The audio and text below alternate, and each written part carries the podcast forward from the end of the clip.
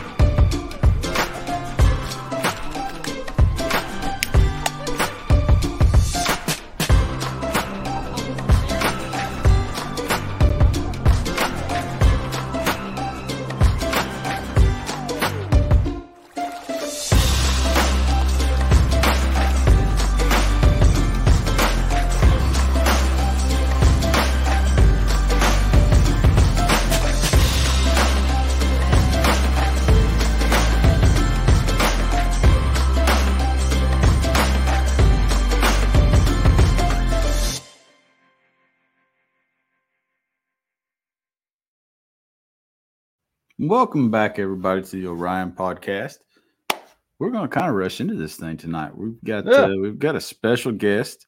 Um, really, probably needs no introduction to half of our kayak fishing crowd out there, but he's the godfather of the kayak fishing accessory game, and uh, we're happy to have him on our show tonight. So, without further ado, Luther Cifers, What's up, fellas? what's up, man? After that introduction, I was wondering who the mystery guest was. I was waiting on the the Jerry Springer button he's got, and it, it's- it was just a nice quiet intro. I It was. It was a nice, quiet sleep. You wasn't here last week or last time, Zach. So No, me and I'm Jim out of Sammons, man, we just we just rolled right into this thing. So, but uh man, Yeah, I Luther, was- how are you tonight? Doing good, man. Doing good.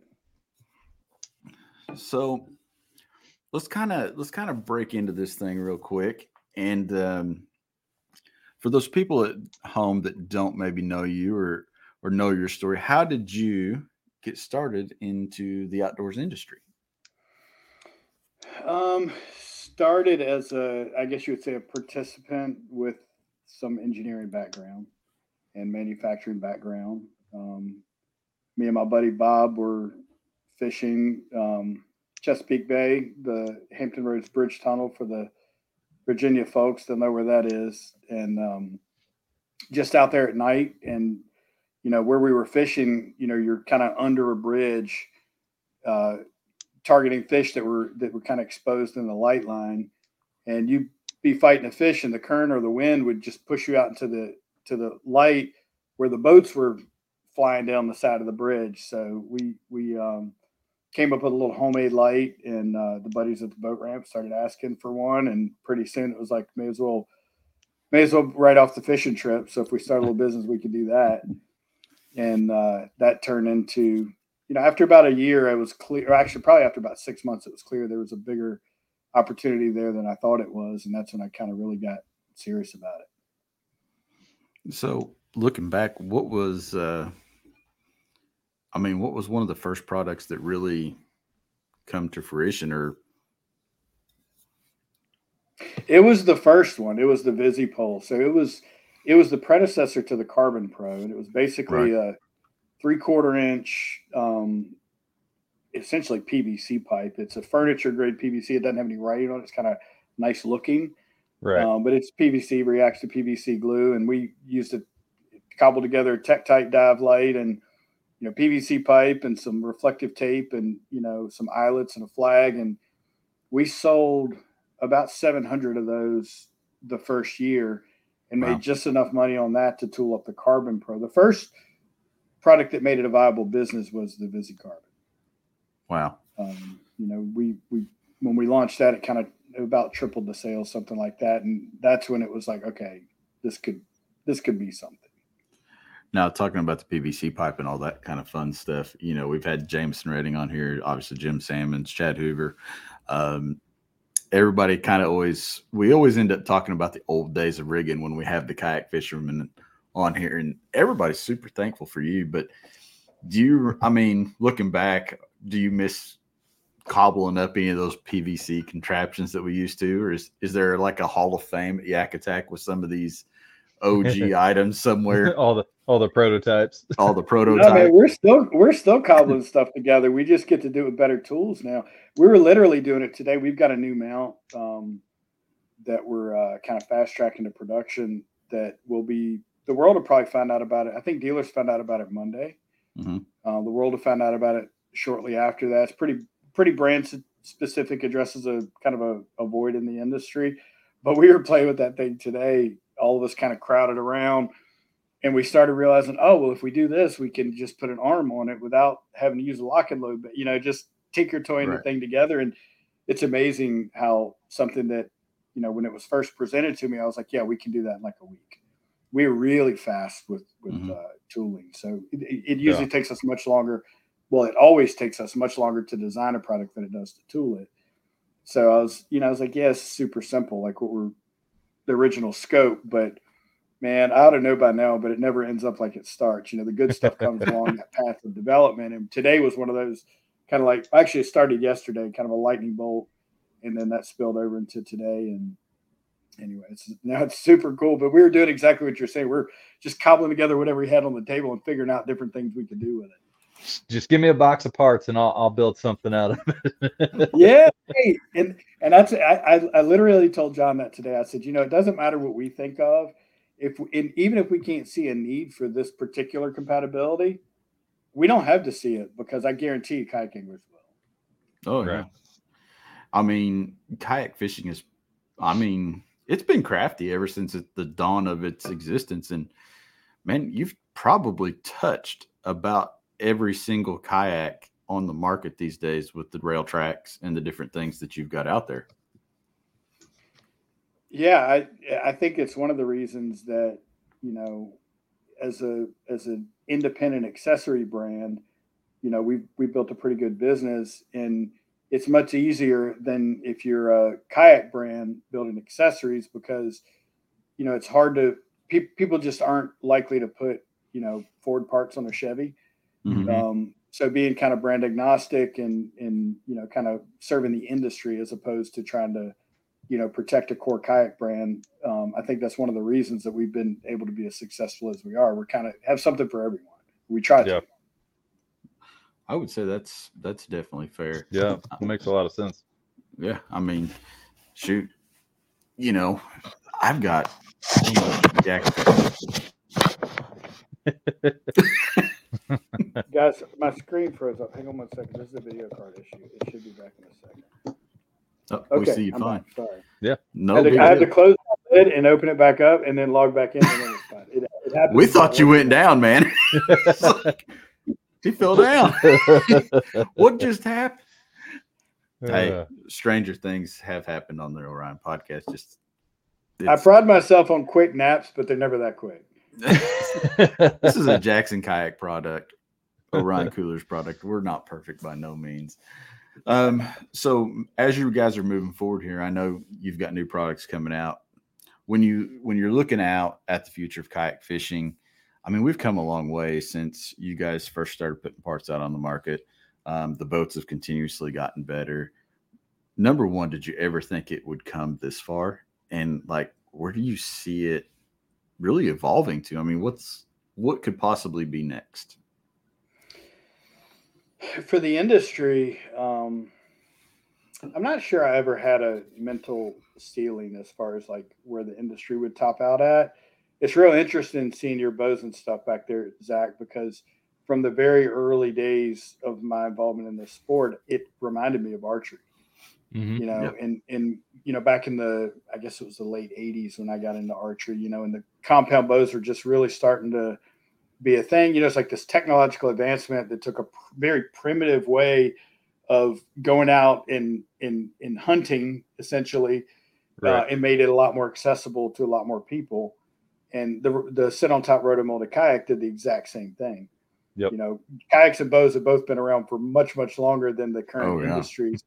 so you know, and when you kind of look at the numbers and you look at him, you know, how many people fish versus how many people hunt, it was clear that there was a lot of upside opportunity here, and it has that kind of hook, the same way that archery does. For Um, sure. so I never really put a mental ceiling on it. I knew it had a lot of potential um, to go really far. I also knew there were a couple of barriers, like bows are easy to put in the closet, kayaks aren't. You know, mm-hmm. so people who live in apartments and stuff like that can be a little more difficult. But um, for our business, I would have given it a z- almost zero chance probability of becoming what it has become. Even even five years in, I, I would not have predicted this, and and and I think we will probably in the next you know few years we'll we'll at least double this business again. Mm-hmm. Yeah. Um, mostly within kayak fishing. We'll probably branch out into some other you know watercraft fishing related stuff, but um, man, it's a playground. You know, there's so much demand. It's so much innovation. The customers really care about the experience. You know, it's not commoditized yet. Mm-hmm. You know, mm-hmm. people are, are willing to they understand what it takes to build a premium product and they're and they're willing to pay for the premium experience and that's where we play i mean that's the only place we really want to play um, you know we do try to find ways to bring the price point and the functionality together you know and sometimes you can do that better than others but right. Um, we do we put the consumer experience first you know the service and the experience comes first and then we do do what we can on price. But um so it's a it's a really fun industry to play in because there's still a lot of real estate to be developed in, in, in my view. Even for our brand i mean you look at the categories we're in and you look at the the the possibilities within the you know the sphere of kayak fishing there's a lot of places i think we could add value that we haven't yet. Mm-hmm. yeah. Yeah and it's i mean in my mind that's the right that's the right approach. I mean it's kind of the buy one cry once but at the same time if a guy buys a mount or you know some accessory that you make and it lasts him 10 12 years you're more likely to retain that guy as a customer. He's likely to come back and buy other stuff versus a five dollar product off the shelf that he's got to you know go out and break in two weeks and come back and buy two or three more throughout the summer. Yeah and we do try to put the customer first zach but like if i'm being completely frank it's also a little bit selfish like mm-hmm. we enjoy doing things that are really cool and really cool things are premium Mm-hmm. You know, I mean, we could have stopped with this kayak cart. John was just talking about it today. He was like, because uh, I need to be careful here. But um, anyway, we were we were talking about some other stuff, and uh, he said today he's like, you know, we could have launched this thing a year ago. It was a totally different product, and we kept seeing opportunity. We're like, well, let's develop that opportunity. And then by the time we got there, we saw some more opportunity. We said, well, let's develop that opportunity. So you know, we delayed the launch a lot to get to yeah. where we are. But I mean, it is, I mean, it's a seriously legit, you know, platform. And, you know, that's what we like to do. We have fun doing that. We have more fun doing that than just, oh, yeah, well, you know, we need to pick up X percent of revenue. How quickly can we? Because, and actually, if we did that, we could really make some hay with it for a couple of years because we're so fast. Mm-hmm, we're yeah. so fast, and particularly with, with, like I said, once the design is finished, we can launch a product and just there's very few companies, and I'm not talking about in our industry. I'm talking about in our country that can yeah, compete right. with, with, our speed to, to market. But um, the development process is where we geek out and have fun, and you know we just aren't willing to leave a lot of meat on the bone. You know. Yeah. But at the same time, sometimes as my as my colleague that I started Magpump with told me, sometimes you have to shoot the engineer if you want to get it to market. So we have to, we also sometimes have to be like, okay, guys, that's enough. yeah, yeah, engineers like to to reinvent things over and over and over sometimes rather than just saying, "Yeah, that's pretty good. Let's go." Oh, oversimplify. Yeah. Oversimplify. well, it, hey, Chad, that is the key right there. So, you know, and, and people ask me sometimes, they're like, you know, man, everything you guys launch, like it really works. Like, what? If, people want to know what kind of training I have, I'm like. School of hard knocks, brother. Yep. But um, but what the way I describe our talent skill at YakAttack, if you will, is I say we're exceptionally average. And what I mean by that is we think exactly like our customer.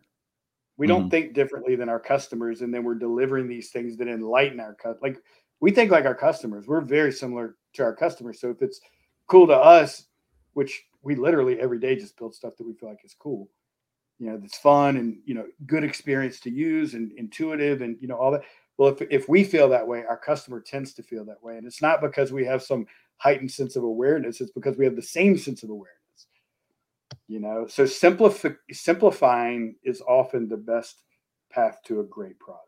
And I remember the early days, not just in kayak fishing, but you know, I was designing machines and other kinds of products and different things before that. And if somebody looked at a at a design in my early days when I was young and had something to prove, you know, and said, "Oh, I can't believe somebody else didn't think of that," I'd be like, "Hey, this isn't as easy as it looks." Internally, I'm thinking like, "Hey, come on, give me some credit here."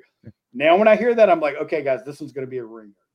Yeah, because yeah. it resonates, you know, yeah. and and what we're the skill that we're trying to sharpen is to is to scale our business without losing that you know that ability to resonate with a consumer and think like a consumer and be a consumer be our customer be an enthusiast in the sport as opposed to a corporation yeah that's where our strength is you know and even eh, it's funny usually it's the it's the leadership in a company that's pushing towards standardizing and systemizing and all this stuff. And we're doing that. We have to do that to scale. You know we've got to get better at that.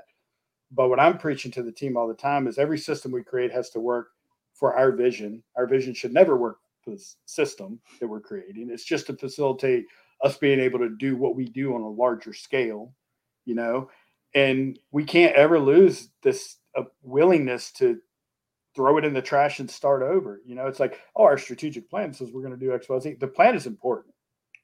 The ability to change the plan is even more important. Mm-hmm. You, oh, you know, yeah. we, and part of the reason for that, for me, and I can ramble about this kind of stuff all day long because I found it fascinating, it's the same thing when you're developing a product. It's like, well, from here, I can see this far. Right. So I'll take the next step towards what I think I can see. Well, now I'm at a new vantage point. And from that new vantage point, I can see more or I could see mm-hmm. better. And and every step you take during the road of product development or building a business or anything else, it's like that. And if you think that you can, from right where you're standing, see the end all be all, that's arrogance and it's mm-hmm. unrealistic. Mm-hmm. And you're actually going to limit yourself by doing that. So we really allow ourselves to be flexible and to acknowledge that, you know, we have we have uh, again we're exceptionally average. You know, we don't have the ability to plan two years in advance. So we plan a couple of days in advance. You know, we try to have a a big plan, you know, that kind of tells us what our overall goals are. But the steps to achieve those goals, we, we're very seldom looking out farther than a week or two in, in a product. Very seldom. Um, and it, it, anyway, and it makes it fun. We make decisions every day. The team can collaborate every day. Everybody's input matters every day. And uh, well, that, that, that collaboration also, I mean, it builds morale within within the group if everybody's got a little bit of a say. It absolutely does, and and it makes the products better.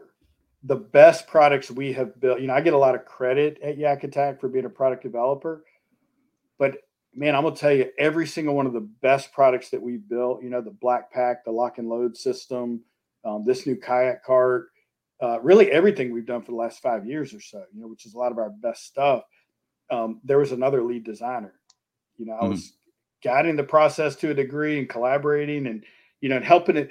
I would say if I had to define my role at Yak Attack now, it's kind of like knowing where to go from here and knowing when it's ready. When it's ready. Mm-hmm um, but the skills to actually develop it's easier to say it than it is to do it and that is almost exclusively now coming from other people right know? so so everybody matters like critically every day and our team knows that now this is kind of an off the wall question what are some of the goofiest things the team has brought in or someone like us that's hit you up on facebook or whatever and said you know i want to want a pizza oven to hang off the side of my kayak or something. it's what's the well, most ridiculous i thing that's come across the the airways? Well, a portable grill mount did come up a while back. One of these camping safe. grills. Um, man, we get them all that. the time. It's usually not so much. There's been a few that are just way out there, but it's usually not as much um, out there crazy as it's just super narrow. Right. Mm. You know, it's like I want something that does this, and it's like, yeah, but four people. Yeah, you really, and fifteen really of your buddies. Yeah. Yeah, and, and people who might be doing the exact same, and more than four, but you know what I mean? Like people who are doing that exact thing might really like it, but you know, if people want to complain about you know the price of a two hundred fifty dollar cart, wait till you give them a six hundred dollar custom machine. Well, you see it with oh, like yeah. some of the machine handles and stuff that are coming out. I mean, mm-hmm, there yeah. people are paying as much for handles as they as they did for you know the the you know a quarter of the cost of their kayak can go into two or three machine aluminum parts. So Yeah. You know, it's it's more of those kind of things that we run into where people want something, but it's just it's just too narrow. And you know, we're our business has from day one been really focused on specialty retail as well. So we've got to be cognizant of what the dealers can handle. Yep. You know, because if the dealers get to the point they're like, hey, we can't even support your product line, like 800 SKUs that do all these little yeah. individual things, even if we could manage to somehow do it and be effective and be, you know, cost conscious and all that, it would create a nightmare for the dealers. So yeah, try to figure out things that are. I think the best way to say it is, um, and we were talking about Pete a little while ago, Zach. Mm-hmm. Um, Pete's the, one of the ones who kind of put this in context for me. He said, you know, when, when we first met, he was kind of getting to know me a little bit. He said, he said, you know, one thing I figured out about you is you wouldn't do anything to hurt your industry. And that means you're going to make good decisions. And that's really the, the litmus test. It's like, is this good for the industry? If it's good for the industry, it's going to be good for our business. If it's bad for dealers, it's probably bad for the industry. Mm-hmm. You know, and and uh, anyway, so that, that those are kind of the rules we try to live by. The other thing is you you end up with so many, like at any point in time in, in the since day one, really. Uh, well, actually, I'd say a year in when we really started thinking beyond that one product. There's always been more opportunity than bandwidth. Yeah. So you you're going to try to choose the ones that make the biggest impact, not just on the business, but again, what makes the biggest impact on the business is the thing that makes the biggest impact on the industry. Mm-hmm. Yeah, for sure. And that's you know, it's funny you say it like that because that's one of the things that we've been talking about lately at AAE. Um, and some of the things we're doing over there is unless it makes archery better, we're not going to do it. We're not coming out with yeah. products just to have some gimmicky new product that you know got launched this year. I mean, unless it's making the industry or archery as a whole better, there's not a whole lot of point in it, you know? Yeah, man. And you know, it's really hard to gain like I call it like benefit of the doubt status. Mm-hmm. So when we launch a new product, we these days we have the benefit of the doubt from day one. People dealers expect it to be successful. You know, our customers expect it to be successful, the, the the kayak anglers out there, and our competitors expect it to be successful. You know, there's this like expectation that if they brought it to market, it's because it's ready and it's because it's right. and It's going to be successful. You can make some short term plays that might be profitable in the short term because you don't make the investment, you don't take the time, and you don't do it right. And you can get away with that for a couple of years. I don't know if you've ever read Seven Habits of Highly Effective People. I quote that book all the time, but Stephen Covey calls it feeding the goose. He's like, people know not to cut the goose. At this point, people know not to cut the goose open and get the golden eggs out, but they forget to feed the goose to mm. do the things that created the capacity to do what you're doing requires like maintenance and care that might not be obvious and even if you change it it might not be obvious immediately that you changed it but over time you know it, will really damage your brand so mm-hmm. that's the other thing we do and we've canned projects that just didn't develop to the point even projects that we invested too heavily in that never developed to the point to be worthy of the YakAttack brand yeah it's easy to lose the trust of your customer base and once you do that it's hard to get it back very difficult. So we just we just hired a VP of sales, Joe Butler. He he ran Black Creek Outfitters uh, down in Jacksonville. Joe's an amazing human being, excellent entrepreneur, business guy, strategic thinker, knows retail inside and out. He's been already just so pivotal for our business. But Joe told me when I when I launched Bonafide back a long time ago, Joe walked into the booth. He said, "Man, I'm here for a couple of meetings. I got to I got to leave in just a little bit." and he was like, "I want to be a dealer. Do you have the territory?" And I was like, "Yes, we we reserved it for you." And he was like, "Okay, I need to write an order, but I don't know anything about your boat line. I need you to write the order for me." I was like, "You want me to write your order? no problem." and, and, he and he leaned across the table and he said, "Hey, man, I want you to remember something. Trust is earned in drops and lost in buckets." Mm-hmm. That's good. And it took me a minute to even absorb that. And I, I've quoted that a hundred times, more than a hundred times since then, because it's one of the most profound statements I've ever heard. And it's so true. Yeah, that, absolutely. That's a good one. I need to write that down. Yeah, I'm gonna have to commit that one, memory. Man. That is that's credit to Joe Butler. That is, that's, for lack of better words, that's dang good. Yeah. you know, we've been focusing. At, one of the exercises we've been going through at Jackson Kayak is what's your why? um, the Simon Sinek or however you say his last name, a whole ordeal. So curious, like-minded business people, give us the why. The why has evolved as the business has evolved. Um, it's not that like the core why hasn't changed, but there's new whys now that didn't exist before. Mm-hmm. The original why was, you know, I cut my teeth. So first off, when I was about 17 or so, you know, big surprise, you know, developed a rebellious streak, 17 year old, a teenage, you know, guy. Um, but I developed a really rebellious streak and spent, I don't know, two or three years just being stupid. You know, I really lucky that that didn't end poorly.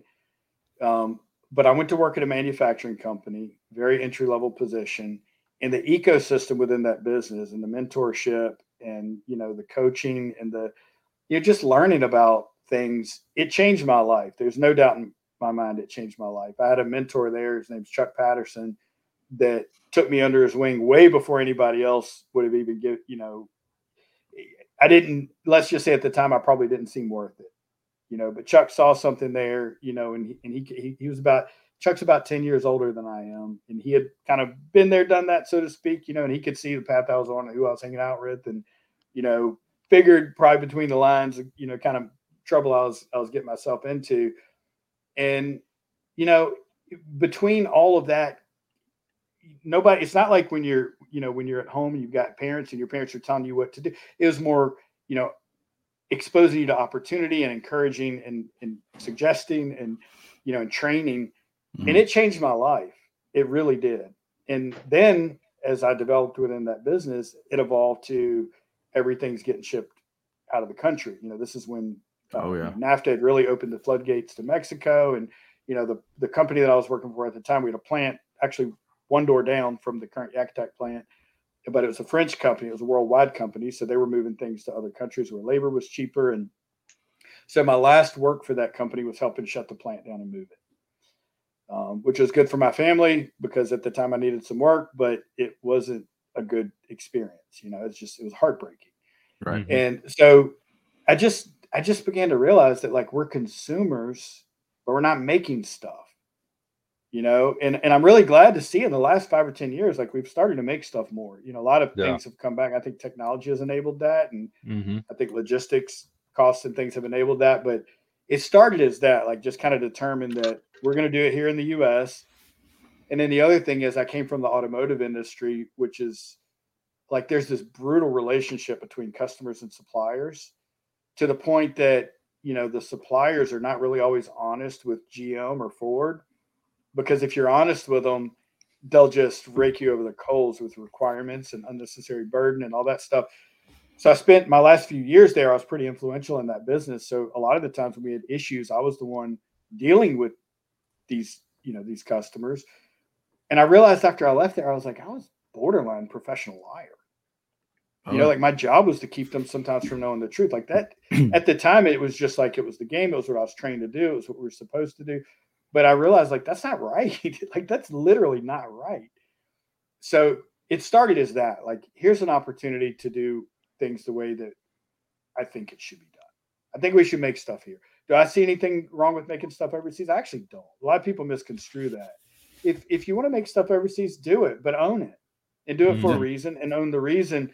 But you know, when when when it's like, you know, it's made overseas and you're not willing to pay a living wage to you know to Americans, but that's your consumer, and then you're you know, which we're lucky in our industry, we don't have a lot of the cannibalization of IP and stuff like that. We've got pretty respectful competitors. Um, but you but like on Amazon right now, we've gotten carbon copy out of China. I'm talking about I bought a rotogrip because I didn't know if it was surplus that was ours. And yeah. when I put it in my hand, I was like, this is one of our early ones. But then I took it apart, and the nut pocket that's molded in is for metric uh, nut. like this is not our mold, but they scanned it because it's even got the same imperfections in the mold, and I knew yep. about that.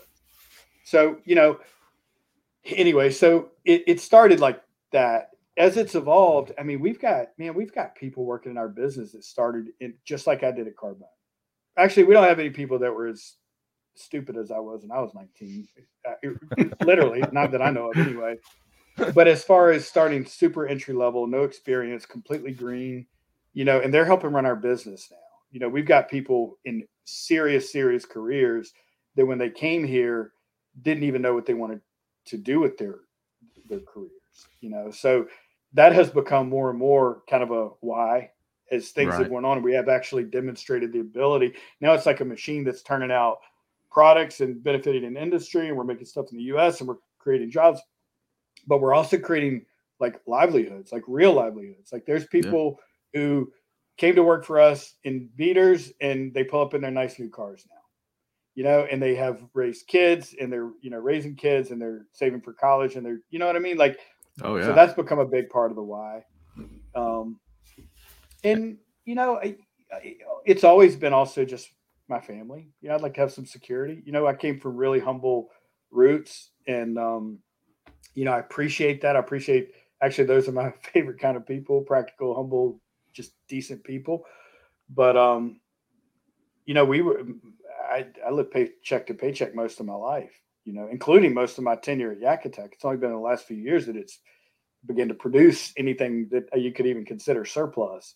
Mm-hmm. Um, so it, man, there's a lot of wise, Chad. They they have they I, I, can't say any have been replaced, but they've been added to as as time has gone Well, that's got to feel good knowing that you've built something that's not only supported your family, but it's created a family outside of the home and basically built a community around YakAttack. It does, and it feels like a little bit of repayment of a debt. Like I said, Chuck, you know, it's a guy Dave Durazio, Shin Miami, You know, these are some of the early mentors that I had that created opportunity that took me from, you know, I mean, for that place to hire me, and I think it was five twenty five an hour, maybe it was four seventy five an hour. For them to hire me, I had to go get my GED mm-hmm. because I didn't finish school.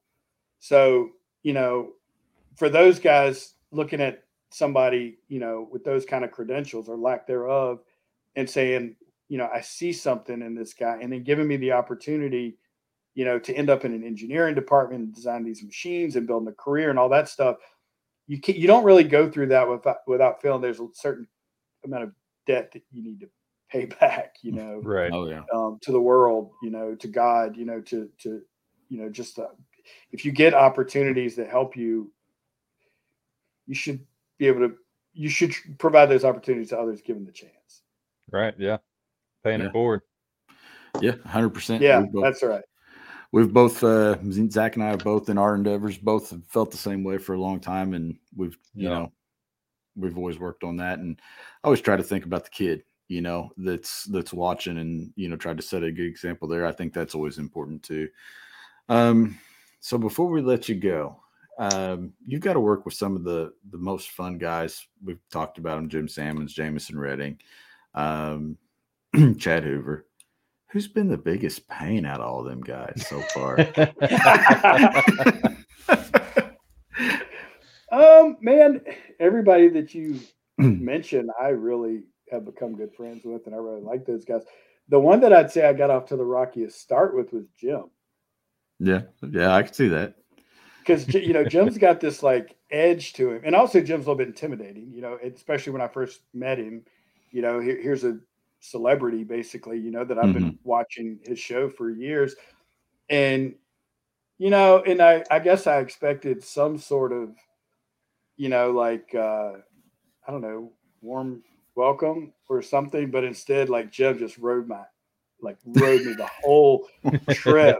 You know, everything from mimicking my paddling technique to you know giving me a hard time because he lost a rod actually he dove in and got it but he's the one who left the rod holder loose anyway, so it, jim was but once i re- once i got to know jim he, he's one of the people i like most in this industry jim is a genuine and and and i and i've especially as i've gotten older i have come to appreciate people that what you see is what you get mm-hmm. and jim is a guy who will do anything he can to help anybody he's a great human being and he's very direct, but he's also got a sense of humor. And I realized a little farther along that it was a little bit more of a warm welcome. It was just the Jim Sammons welcome. You know what I mean? Right. He was ribbing me just like he would any of the rest of his buddies. And I was being a little thin skinned about it. So, um, you know, but, but like Chad and I, I mean, we started, we, the first conversation we had was when we were launching our product. And I was trying to get people to, to, to give me some feedback before we did that. And he, he was the president of a Tidewater uh, fishing club, you know. Mm-hmm. So I'd reached out to him. He called me. He was stationed in Germany. It was funny. He called me. We ended up talking for about two hours. And I'm not kidding you. This is back in 2009. Mm-hmm. Actually, it might even been the end of 08. I think it was before we launched. But anyway, he told me that he was getting ready to start KBF. He, he was working. He had just published his book. He told me about kayak bass fishing. Back then, it was all coastal. There was very little kayak bass right. fishing, at least in the industry. There were people doing it, but there wasn't an industry awareness of it. Right. He was like, "This is gonna. There's more air, miles of shoreline. There's more." You know, he told me all the reasons that kayak bass fishing was going to become the thing. Mm-hmm. He talked about catch photo release tournaments, which I'd never heard of, and how they were going to, you know, one day we'll have hundred thousand dollar payouts, and you'll see the BASS guys, you know, competing in these tournaments. And I mean, really, everything that's happened since he laid out for me in a two hour conversation 14 years ago, 13, mm-hmm. 14 years ago. So, you know, from day one, you know, I was like, you know, he's cool. We're both idea guys. So we had a lot of fun with that kind of stuff. And Chad helped us early on with making sure our products were relevant as we were getting to understand the industry. Um, yeah, I, man, we're we're in a sport that's just full of great people. Even some of the people that I used to not get along with, um, mostly competitors. And really, if I'm being completely honest, that's because of, it was me. I was the jerk in that most of those situations. You know, I was young and hanging on by a thread and overly defensive. You know what I mean? Just just stuff oh, you yeah. have to learn when you're young. Oh yeah. But yeah. um, even, I mean, I don't. There are very few people. There's a couple of specific personalities that I strongly dislike, um, but not many.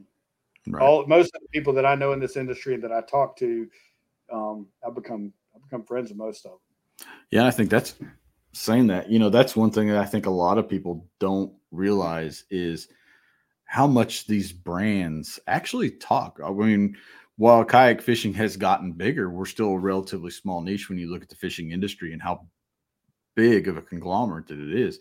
Right. I mean, everybody still talks. Jackson talks man, to Hobie. But you know, Bill Bragman, you know, that owned Yak Gear, uh, Bill and I for the last two or three years, I mean, call each other on a fairly regular basis, you know, always sit down and, you know, talk at the trade shows and stuff like that. You know, we realize we're competitors, but we also realize that we're both good competitors. Yeah. Mm-hmm. You know, um, the, I think our industry has evolved to this like really, really innovative space where everybody is really kind of like fighting to do something better and different as opposed to, you know, just kind of like, you know, duplication and commoditizing and all that stuff. Mm-hmm. And when you that's what your competition's doing, you have a great industry because the the sport's improving, the industry's improving, the opportunities for dealers and consumers are improving, and you're not just constantly stepping on each other's toes. Right. You know, and and when you don't have good competitors like Yak Gear and Railblaza and, and you know some of the other ones, you have the bad competitors. Yeah. We've got some big brands that I won't mention um, in the sport that have just walked all over our IP and other things. Um, but we've but even worse than that now is this this this carbon copy Chinese stuff that's starting to come out on on Amazon. We're we're figuring out now how to deal with that. Um, but but yeah, good competition uh, is good, and and we all have the interests of the industry in mind. And, mm-hmm. and, the rising tide really does raise all ships. There's more opportunity out there than any one company is ever going to be able to capitalize on. Yeah. So you know, you get a little older, and more mature, and you start to realize that stuff. In the early days, I was sure we were going to go out of business tomorrow if they launched a product that could be, you know, or something. You know, I just was always waiting for. You know, I, I I refer to myself as a visionary optimist and a practical pessimist. We can do anything, but we're probably going to fail, fail tomorrow. Yeah. Right on. Well, yeah. it's we're at uh, 38 minutes past here, and I know you've got to get going here in like two minutes. So I'm going to let you. Usually, I say thank the people you want to thank and all that fun stuff. So you can thank whoever you want to thank, but leave us with your two cents. My two cents, boy, that's a broad one. hey, this is this is Orion podcast. You can be as broad as it wants to go. Well, eh, the the the thanks the the if you really boil it down to the you know the the folks that are responsible for our success, it's definitely the the kayak fishing consumer, the person who's out there on the water, who believes what we're in what we're doing and appreciates what we're doing and how we're doing it, and it resonates with our brand as much as they do our products, you know, with how we do things. And I can't tell you, especially coming from automotive where your customers hate you, um, I can't tell you how amazing it is to be treated the way that we're treated, you know. So, and that's very also empowering for our team. You know, when they go on a fishing trip in Canada and somebody wants their autograph because they were in a Yak hoodie and they found out they work at Yak I mean, it literally happened to our engineering manager. Wow. That's where the thanks are. You know, the the two cents. Whew, gosh, man, that's that's a tough one. My two cents is if it's good for the people around you and if it's good for the neighborhood, it'll be good for whatever endeavor it is that you're trying to to do. And I think a lot of businesses and even individuals, I think sometimes we get lost in the results and we forget about the, you know, the how we're getting mm-hmm. there. Mm-hmm. And uh, I think in our country right now, in this particular moment in time, that's just advice that works in a lot of universal situations. that's solid, yeah. man. That is solid. Yeah, it's absolutely true. we appreciate you being on here we will Thank let you, you, go and i hope that we can do this again and have a uh, have another conversation it's a, i feel like this could be uh, super insightful yeah let yeah, me know when man to, i enjoyed it i appreciate y'all having me on there ain't nothing yeah. you you'll find us we're always ready to talk about business and learn something so but we'll uh, talk about a little bow hunting too yep, we, we can absolutely do that we can absolutely. absolutely. do that well luther thanks for being here man we will thanks, let guys. you go yeah good to meet you man have a good evening. There you guys have it. Well of a guest. Well of yeah. a guest. No, that was a, a lot of info packed into a short period of time there. And I didn't like I feel like I needed to write stuff down. Yeah. Yeah. More to be you learned. Know, yeah, for sure. For sure. There, there's more to be learned. Um, I feel like yeah, conversation afterwards that we'll probably have is like we need like that's like the headspace where we live. Um, yeah, the guys like that that have built.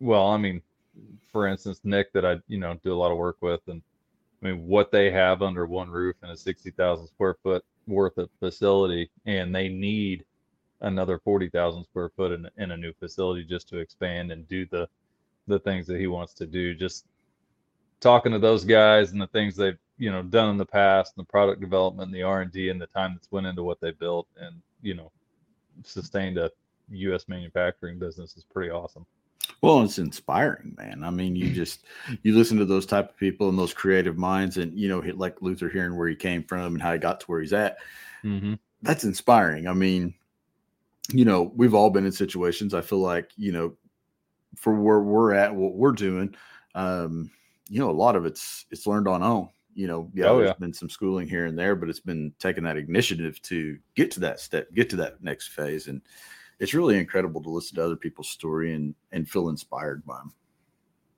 Yeah, you know, it's. I mean, we talk about it all the time, but it's taken seven or eight years to get to where we are. And had we known what we know now, we probably could have done it in a week, twenty, a quarter of the time. You know. yeah. Um, technology would have sped up, it would have been great too. Yeah, and I mean, just taking inspiration from a few different areas that we didn't know even existed at that point in time. I think. Oh, 100 percent, hundred percent, and seeing seeing where it was going fully, I think would have been good too. I don't think we we seen where it was going, but we didn't see totally where it was going at the time. Yeah, we didn't know exactly how to get there, but yeah, it's all learning. But I think yeah. you know, trial and error. You know, somebody hearing it from somebody else and hearing their process of trial and error, I think is monumental and and being able to get yourself there. And like I said, it builds you up, get you pumped. Yeah, pumped super for- super cool and awesome to you know to hear how they started wanting to keep everything you know USA made and and designed right here and you know ultimately built for for the customers that do things just the same way they do. Well, and you know, working in small companies and different things, you know, and, and building that family. And, you know, when you hear your employer come to you and, and treat you like a family and to see your kids grow up and know your kids and the different things that goes into stuff like that, man, it it's uh it makes you feel good about your job. It oh, really oh, yeah, does. For sure. Yeah, that's that's a big difference in in working at a place like that and some of the other places I have worked in the past. It's just, you know, you're a number, how much you get done today? Yep. Yep, and that's uh, that's good to see everybody's ideas coming to the page. I mean, that's you know, whether it's YakAttack, and I think some of the new boats that have come out of Jackson Kayak, like the Coosa X and stuff. You know, seeing everybody's ideas hit the floor and come together and merge into this one item is just freaking cool. Um, building the Orion cooler, uh, some of the stuff that went into that. You know, you guys hear the backstory on that. Um, how do we make it better? You know, everybody's got a cooler. Everybody can go get a Coleman at Walmart for nothing. Yeah. Um, but how do we take a cooler? How do we make it better? How do we create, you know, American jobs with this cooler? And yeah, it's huge. It's huge. and it's that ideology that just takes it all to the next level. Yeah. You know, and I think as we see more and more manufacturing coming back here, you know, you're going to see some really premium products come out of that because, yeah, I mean, we're designing for us, you know, we're solving the issues that we have. We're not buying something that comes from overseas. We're, you know, they're just pumping stuff out to sell volume or something of that nature. Um, yep. You know, we're building products that are literally purpose built for what we want to use them for. Yep, hundred percent. So uh, as we move on here, man, how was a uh, you just got back from ATA? Got this podcast in reverse tonight. I say just just got back. It's uh I guess it has been almost right out a week now. Uh I feel like you just it, got back. It, it feels longer ago than that. It feels longer ago than that to me. um no, it was good. It was it was uh ATA as an organization, I think, probably needs to change some things. Um, mm-hmm. Attendance attendance was down. It was a decent show, but it's not like the ATA of old, where when you right. agreed were with me the last time. Um, not nearly that amount of people there. And I don't think, you know, COVID and all that stuff had anything to do with it. You know, last year maybe, but not this year. Um, yeah. Manufacturer, while they say manufacturer membership numbers are up, your big manufacturers weren't there. Um, mm-hmm. you know, Mathews wasn't there. Elite wasn't there. Hoyt wasn't there. Sitka wasn't there. Under Armour was not there. Wow. I mean, some of your big, big manufacturers like that weren't there. And, you know, I got to thinking about it and, of course, talked with a lot of different people. And the the cost for these companies to go do those shows. It's I mean, when you're oh, when you're well over a hundred, hundred fifty thousand dollars just mm-hmm. to bring in your your booth and your product and your team, travel, room, food, all of it. I mean, it's it's a very expensive trip, and yeah, if these... you can write those same orders while staying home, you know, yeah. And, and two, back you? when you guys were going with me, ATA was where everybody launched their new product for the year. Right now, it's well, all with, digital media. With digital media, social media marketing, all that stuff, it's not that way anymore. You know, guys are doing full-on media launches with you know short films and a lot mm-hmm. of you know sweet photos and ads and imagery and campaigns, ad campaigns on on social and stuff like that. That yep, everybody's already seen the product, and you know they put in their orders when it was launched. So oh, 100 percent. Why do they need to come to the show? So I think that's another thing that the the organization needs to look at and say, okay, why do we need all these guys to show up to this show?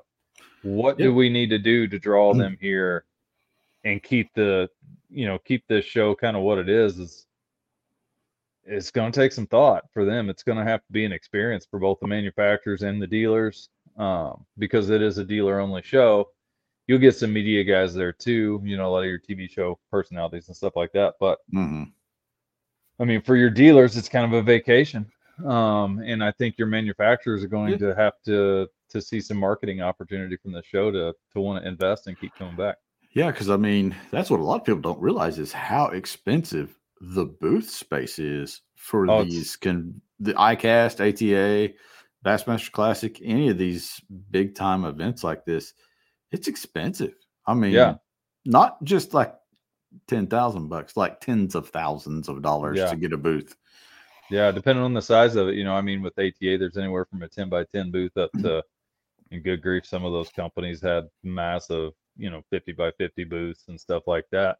I, I, can't imagine what those what those booths cost. I mean, for oh, for a space that big, and and most of the time when you see one that big, it's someone like FeraDyne who's got seven or eight companies under one umbrella. Um, mm-hmm. But yeah, it's it's going to have to change a little bit, or I mean, I don't see that show being around much longer, unfortunately.